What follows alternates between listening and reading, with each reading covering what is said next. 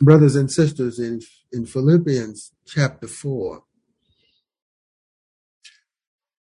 I want to take a slice of scripture from chapter 4 because it is apropos for this season of gratitude.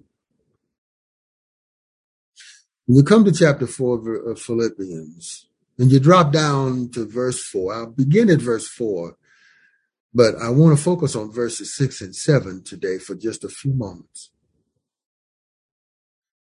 I'm reading from the New American Standard Bible here. Rejoice in the Lord always. Again, I will say, rejoice. Let your gentle spirit be known to all men. The Lord is near. Be anxious for nothing, but in everything by prayer and supplication with thanksgiving. Let your requests be made known to God. And the peace of God, which surpasses all comprehension, will guard your hearts and your minds in Christ Jesus. Brothers and sisters, as we consider this word today, and as we consider what the word says to us, I want to focus specifically on verses 6 and 7 here. Do not be anxious about anything, but in everything, by prayer and petition, with thanksgiving, present your request to God. And the peace of God, which transcends all understanding, will guard your hearts and your minds in Christ Jesus. Let's just camp out right here today in verses 6 and 7. For here at this point in the Apostle Paul's letter to the Christians in the church at Philippi, known as the book of Philippians or Paul's letter to the Philippians, he hurries to a close in this letter and as he hurries to a close in this letter, he gets to what we call chapter four of Philippians, the final chapter.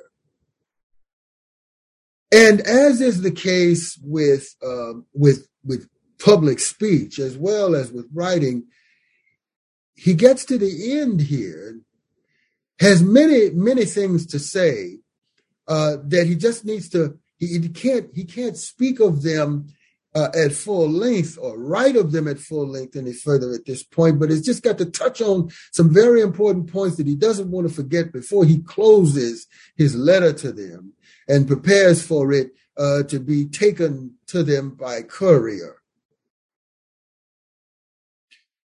And at the, at the end of this letter, he gives to them a series of rapid fire exhortations, if you will um, things that he just needs to point out to them and, and make plain to them without the ability to explain them in detail, but just to point them out uh, as he comes to the close of his letter here. So at the beginning of the chapter, uh, he points out a, an issue of conflict between two women, and he tells uh, the leadership of the church, the brothers, to help these two women come together instead of being pulled apart. He goes on to then say to them at verse 4, as we read earlier, rejoice in the Lord always. I will say it again, rejoice.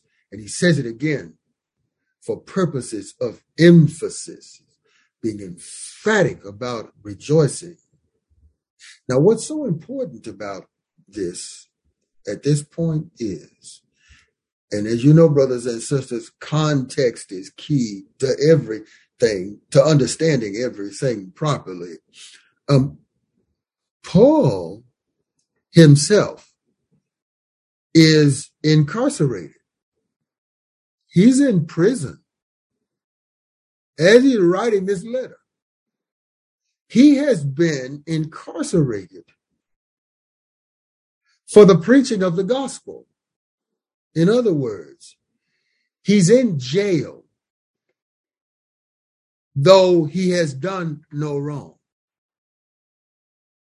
For the preaching of the gospel is not wrong. The preaching of the gospel of God is good. Yet he has been arrested and incarcerated for the preaching of the gospel. So, in other words, he is an innocent man incarcerated. And while writing to a church of Christian believers at Philippi who are on the outside, he says to them, rejoice. Rejoice?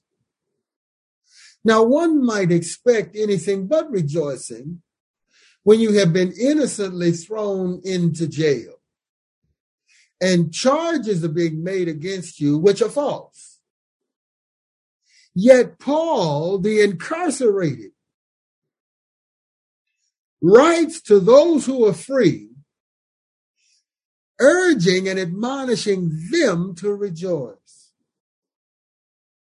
Now, if God could give the Apostle Paul the grace to rejoice under the most difficult and bitter of circumstances, he's been thrown into jail, though he is innocent. He has done no wrong.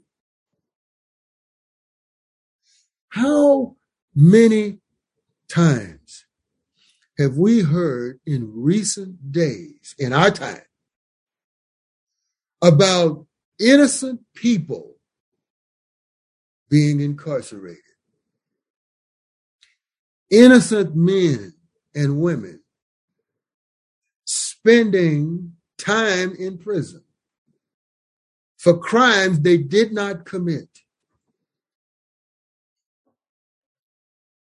Well, brothers and sisters, I recognize that there is a difference here in some sense because Paul is preaching the gospel. And as far as we know in our society, we I don't I'm not aware of anybody who has been jailed in America for the preaching of the gospel recently. Now we know that there are many jailed and incarcerated for preaching the gospel elsewhere in the world. And we should, brothers and sisters, pay attention to them. They are the ones of whom Jesus spoke in his Sermon on the Mount when he said, I was in prison, incarcerated, and you did not come to see about me. But not only for those who are preaching the gospel, innocent uh, believers in jail, you see. Uh, yes, we need to see about them. The church does. But but but listen. Everywhere we turn these days, we are learning about another example of a person innocent, found innocent by DNA evidence or something else, uh, who was incarcerated and who spent years in prison for a crime or crimes they did not commit. And and and listen, brothers and sisters, we, we know that these every one of these cases is cases are serious miscarriages of justice. In fact, these are the kinds of cases that pervert justice. But have you ever considered what it is like for a person? Have you, have you ever considered what it's like to be thrown into jail innocent? Well, Paul here, incarcerated, innocent, and yet encouraging them to rejoice in the Lord emphatically. Not only that, but he also says, Let your gentle spirit be known to all men. Coming from someone who people would ordinarily expect under these circumstances would be angry and bitter and anything but gentle. He's calling for gentleness, calling the church to gentleness in a time of tremendous trial for him, but not only for him, for the church, a time of tremendous persecution. And here we see the grace of rejoicing and the grace of gentleness called for by the apostle. And why? Well, if you need any motivation to be gentle in a difficult time and to rejoice in difficult times, you need no more motivation than what Paul says at the end of verse 5 the Lord is near. The Lord is near. The Lord is near. He is coming. The Lord is near. His presence is near his people. The Lord is near us when we are in trouble and when we're enduring the trials of persecution and the difficulties of suffering. The Lord is near. He is not far, he is near, Paul says at the end of verse 5. And then here we come to verse 6. Be anxious for nothing, as the New American Standard renders it. Or as the NIV says, do not be anxious about anything, but in everything, by prayer and petition with thanksgiving, present your requests to God. Let me, let me, let me rephrase this for you in such a way as to, well, to help illumine our understanding. Do not be anxious about anything, but in everything, present your requests to God. How? By prayer, petition, and petition with thanksgiving. In everything, present your request to God by prayer and petition with thanksgiving. Okay, so look at this verse more closely with me. Do not be anxious about anything. Do we have a problem with anxiety in today's world? Absolutely, we do. The anxiety levels are off the chart for so many people and so many communities. The anxiety levels are off the charts these days. We see anxiety everywhere around us. Not only do we see anxiety and the bitter fruits of anxiety, but we feel the tension of anxiety around us everywhere. Brothers and sisters, Paul in his incarceration knows something about anxiety because of the circumstances that he has found himself in. And yet he says to them and to us, do not be anxious about anything or be anxious for nothing. Listen, this is a comprehensive and complete statement in and of itself, right here at this point. Do not be anxious about anything anything means anything. If God's word tells us to not be anxious about anything, if God's word commands us to not be anxious about anything, that's exactly what the Lord means. It's the Lord telling us be anxious for nothing. Do not worry about anything. It's easy to worry. And in a time of high anxiety, which is the same thing as worry, you know, worry is contagious. Anxiety is contagious. Um, it just has a way of spreading from one person to the other and it is highly contagious and transmissible, like the coronavirus. Um, one person's anxiety can lead to another, which can lead to another, which can lead to another, which can lead to another. And before you know it, a whole room full of people can be filled with anxiety, anxiety generated from just one person. That's how transmissible anxiety is, you see.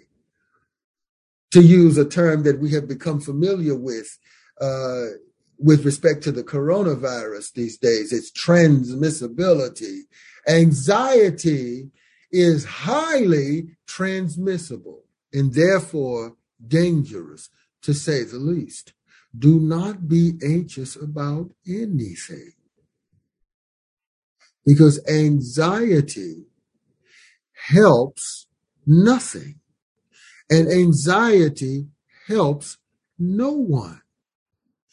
You do not solve a problem with anxiety.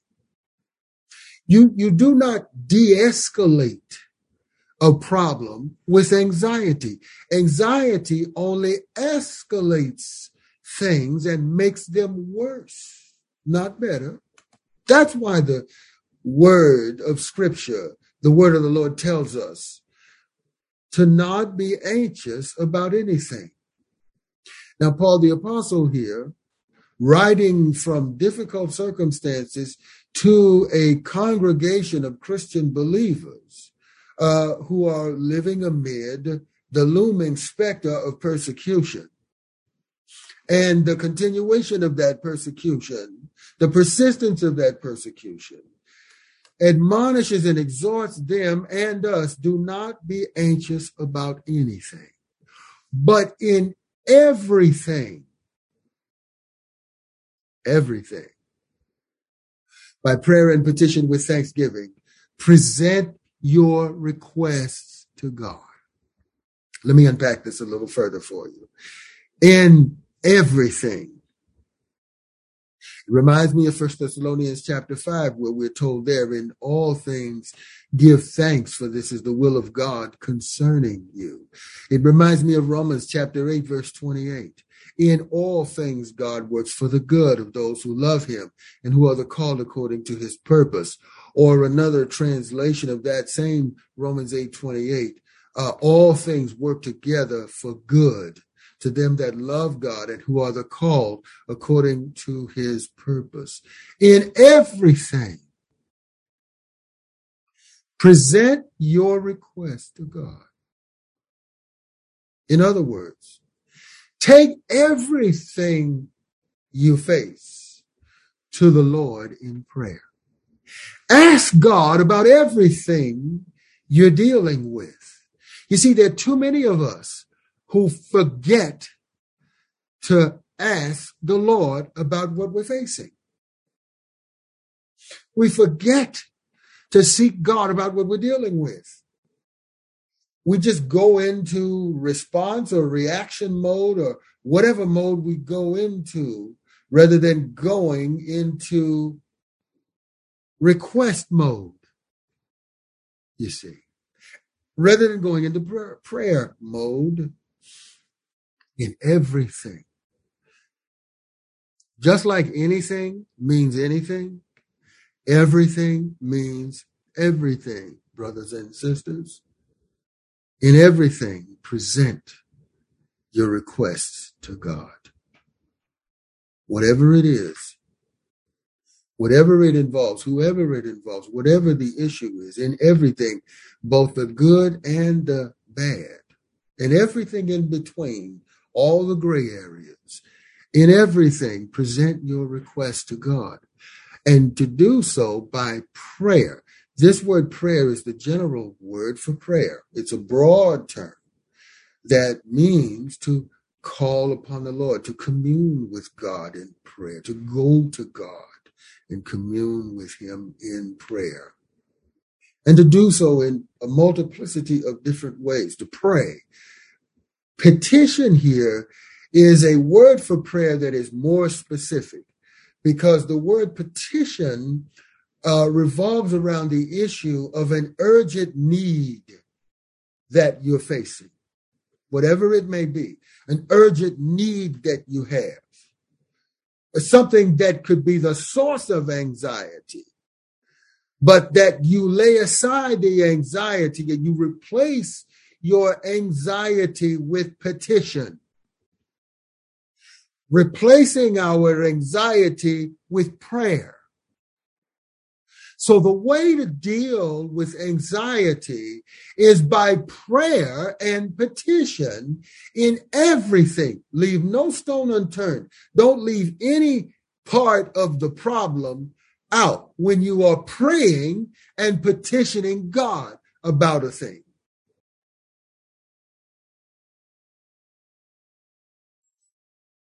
You see, we don't pray enough. That's why anxiety overtakes us. Now you may say, but Pastor, I do pray. Pray more. But not just prayer, as the scripture says here, petition in prayer. Prayer and petition. Being more specific about your praying talking to God about the specifics of the details of what is troubling you, telling God all about it. And even if you don't know what to ask for specifically, tell God all about it and then ask God to show you how to think about this and what to ask for and how what you should do and how you should respond. In other words, do the things that one might think should be obvious. Because for often, what should be obvious to us in a problem isn't obvious to us. And we need the Lord to make it plain. And God will make it plain to us through our prayer and petition. By prayer and petition, present your request to God but not only by prayer and petition. The scripture goes on to add this prepositional phrase, which is all important, with thanksgiving. with thanksgiving. Listen. Here's the way we ought to understand what we're told here in verse 6. Do not be anxious about anything, but in everything by prayer and petition with thanksgiving, present your request to God. Here it is. That in the act of presenting my request before God, I show gratitude to God. Regardless to the good, the bad, or the ugly, whatever it is, that I find thanksgiving on my lips to share with God when I seek Him with my requests, when I seek Him with prayer and petition. It is with thanksgiving. Why is this important, brothers and sisters? Because thanksgiving, gratitude, helps us to see God, the work of God in whatever is going on, no matter how bad it may appear to be to us.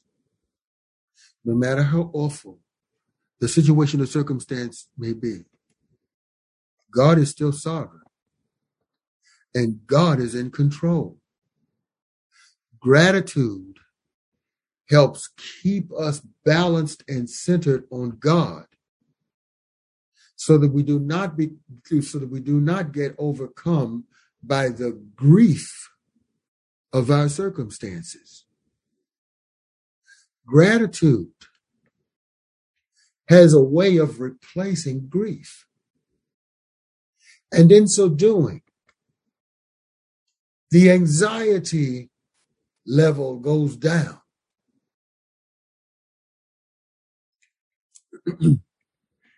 and the gratitude level goes up. With thanksgiving, present your request to God. Whatever it is I said earlier, how it, I mean be specific, but be specific with thanksgiving. Thank God that He hears you. Think about it. There was a high, in fact, the highest price ever paid for you to even be able to have an audience with God to begin with. Thank God that He hears our prayers. We don't deserve it. Jesus Christ is the one who earned it and opened the way for it. In fact, He is the way through whom and through which we can approach God with thanksgiving. Whenever you come before the Lord, the gift of gratitude ought to be the first gift offered. Even before the request is made, even before the cry is uttered, the gift of thanksgiving brings pleasure to God God will hear our prayers, our pleas, and our problems. He will listen to the cries of our souls when we come before Him with the right attitude of heart. And the proper posture of heart is a posture of gratitude. With thanksgiving, present your request to God. Now, if we do this the way scripture teaches us here, brothers and sisters, for us, the result will be verse 7 and the peace of God, which transcends all understanding, will guard your hearts and your minds in Christ Jesus. Here is the deal that if we pray and petition the Lord instead of allowing anxiety to overcome us. And we offer prayers, petition, and request with thanksgiving. God's peace will come to us. God's peace will come upon us.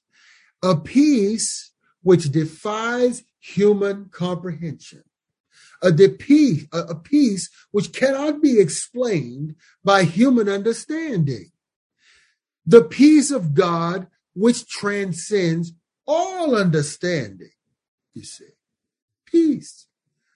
Now, let me give it to you quickly here to understand this peace with God, peace within, and peace with others. And the peace of God which transcends all understanding. In other words, this peace of God is a supernatural peace. Meaning, my friend, that this supernatural peace replaces my anxiety. My anxiety, which causes me to spiral into depression which causes me to get worse and worse into a down, downward descending spiral of depression brought on by my anxiety, gets replaced by the peace of God. This is a peace that is, listen, it's, it's not, it's not medical. it's not medicine for depression in the sense of physical medicine. It's supernatural medicine for my soul and for your soul. Those of you battling with depression now, whatever level it is, whatever help you get and gain from the medicines that uh, man has been given the common grace to produce. Listen, those medicines, as good as they may be, okay, and yes, you should take your medicine. You all have heard me say that through the years.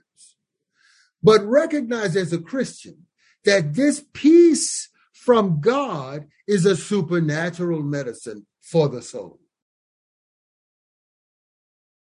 Medical science can only deal with what it can empirically verify the brain, the heart, the, you know, the actions, etc.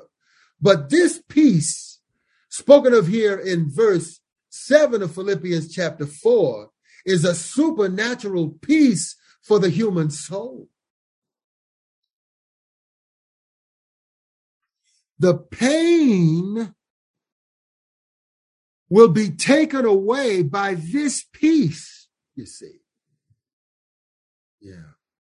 I'm not talking about the physical pain.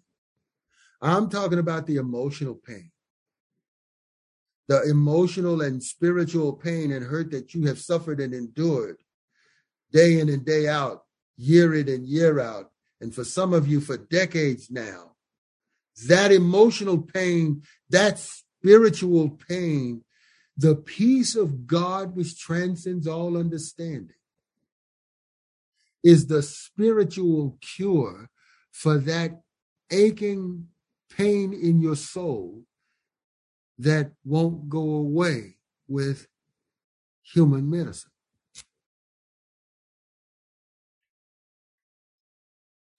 This is the biblical prescription for that pain within your soul. Now, I'm talking to Christians, for Paul is writing to Christians. Oh, but this principle from the Word of God is also applicable to the lost because the pain of your lostness will never go away until you surrender yourself to the peace which comes from Christ through his blood shed on the cross of Calvary for your sins. Christ died on the cross for your sins to take away the guilt of your sins. And so when you trust him and the guilt of your sins are taken away by faith in Jesus Christ alone, the basis for your pain is removed by the Savior and replaced with peace with God. Paul says it this way in Romans chapter 5, verse 1 that we have now been, because we have now been justified by faith in Jesus Christ, we have peace with God, which is the basis for peace within and the basis for peace with others. the peace of God which transcends all understanding. It's a supernatural peace. What will it do? It will guard your heart and guard your mind in Christ Jesus. Not outside of Christ Jesus, in Christ Jesus. So if you are in Christ Jesus, the peace of God will guard your heart and your mind. Let me ask you a question. Don't answer aloud. It's a question for you, for your own soul. How many times have you asked God Ask the Lord to guard your heart and your mind with his peace, with his supernatural, perfect peace. Well, no wonder, Christian, your heart and your mind gets all discombobulated. No wonder your heart and your mind get all twisted, turned upside down with worry and anxiety. Ask God to he's already made it available he's already provided it if you believe you've already experienced it if you've genuinely been saved but somewhere along the line you've forgotten it or tossed it to the side and exchanged it for uh, for worry and anxiety. Listen god's peace will guard your heart and your mind. You don't have to lose your mind and go crazy christian believer. Not when you have the peace of God to guard your mind and guard your heart, guarding the mind and the heart from going astray, guarding the mind and the heart from going astray from wisdom. You see, that's the issue. The what we need the most and that God's peace provides for us is the wisdom of God amid these worrisome times.